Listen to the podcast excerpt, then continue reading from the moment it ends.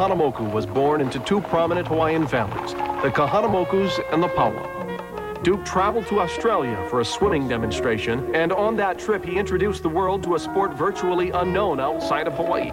Once in Stockholm for the Olympics, he set a world record for the 100-meter freestyle in a preliminary heat. And on July 6, 1912, he won the gold medal in that event. From that moment on, Duke and Hawaii would never be the same.